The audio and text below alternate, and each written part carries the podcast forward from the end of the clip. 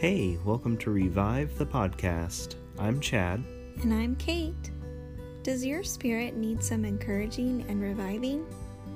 Did God do something amazing in your life that you want to share? Wherever you're at, you and your story matter. Tune in to hear good news from men and women of faith. These real life testimonies will brighten your day and lift your spirits. So, come as you are. We are glad you are here. And get ready to relax, refresh, and revive.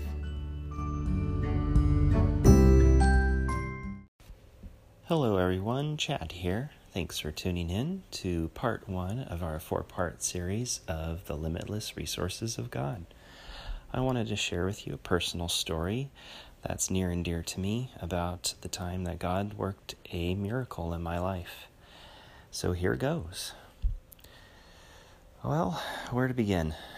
I guess it starts with uh, losing my job. um, I was unemployed for about a year and on and off again looking for work, living off of savings, trying to do school, and trying to figure out what to do.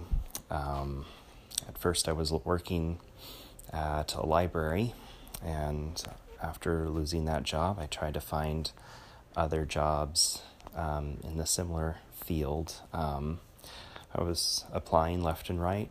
I got a few interviews, but uh, pretty much no luck. Uh, never heard back from anybody. Um, it was a really trying time in my life. Um, I had a family, a growing family. I had um, two kids and another on the way, and wondering, hmm, where's the money going to come in once we run out of savings? Um, we'd even uh, moved to a new house, a little bit bigger, so that we could have room space for uh, our growing family. And uh, getting kind of desperate and relying on God a lot, but not feeling like um, I was getting anywhere and not really too sure what to do with my life. Um, the life that I had built up with um, my career didn't seem to be going anywhere with since I couldn't find any any jobs. And um, even when applying I wouldn't hear back from from virtually anybody. Uh, probably the only person only things that would uh, take me were jobs that wouldn't pay. They give me experience but no pay and um, so I started branching out, applying to, looking on job sites and applying to pretty much anything I could think of uh, that sounded like something that I could do. And um, I, during this time, it was uh, March, early March, and um, knew that the feast day of St. Joseph on March 19th was coming up. And um, just out of the blue, God put on my heart to pray the nine day novena to Saint Joseph.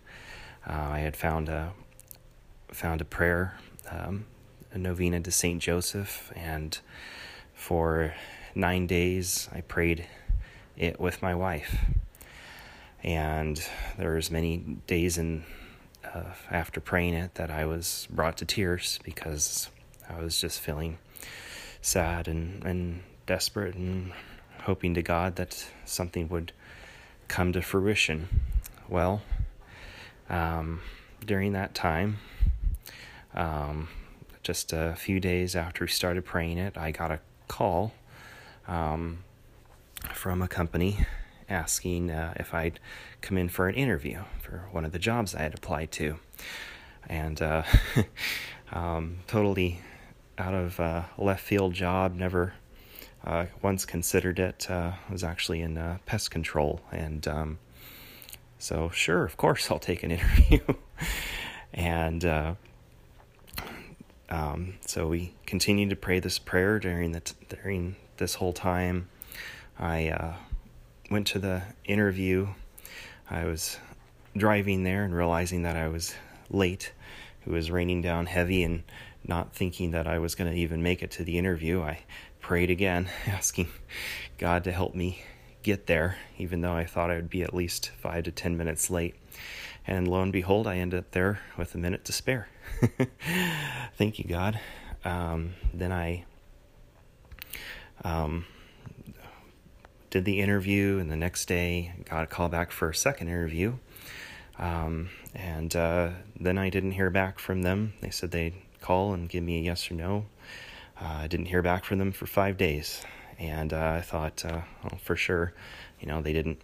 They probably went with someone else. Didn't consider me. Um, so just uh, at the end of the novena, um, one of the thing suggestions is to go to mass on the feast day of Saint Joseph. So um, that was on a Monday, and we went to. I took my my family to morning mass um, on the feast day of Saint Joseph, and um, of course had my phone off so it wouldn't disturb anybody. I uh, lit a candle under the picture of Saint Joseph and continued to ask for my prayer. I, you know, when you feel like uh, you really want a prayer answered and you really hope that a prayer will help with um, with a, a, prayer that you're desperately praying for. And uh, little did I know that um, before I got home, I got a call. Um, went to voicemail because I didn't have my phone on at the time, but uh, I had a call. And, uh, I checked my voicemail, and they had called and said that uh, the position was mine. And mm, forgive me, I'm feeling emotional just trying to, re- just remembering this moment. because um, I was just listening to this voicemail with my ear pressed against my phone, and I just knelt down in, in front of a picture of uh, the picture of Divine Mercy that we held, that we had in our um, house, and I was just basically in, in shock and awe of just the miracle that that God had worked, and uh, with through the help of this saying this prayer of Saint Joseph, and um, and then I was just in, in tears, and Kate asked, and my wife asked what was wrong, and I said nothing. um, I got a call, and I can't believe it. They said that I got the job, and um, I was just a, an utter amazement of um, that that a miracle had just happened when I thought uh, all was lost and there was no chance and we were going to run out of money and all the fears. Uh, just how amazing God can work in those times when you feel the most desperate, the times when you lean on Him the most. And um, I think that's what God really, really wants from us is just that constant needing of Him in the good times and in the hard times. And um, so I, um, two and a, two years later, still have the job, and things are going going much much better. I Feel very strong in my faith and in my confidence, and that uh, God will always provide, even when I think He won't. Um, that's just that doubt creeping in, but I remember, I keep thinking back to that moment that I felt just the complete wonder and amazement of, of a miracle hap- happening right in front of me. And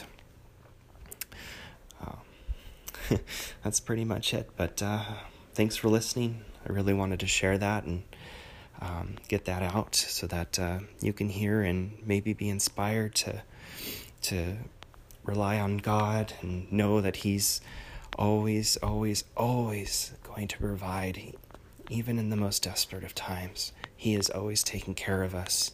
He will always, always provide. Thank you for listening. And God bless. Thanks for listening to the first part of our four part series.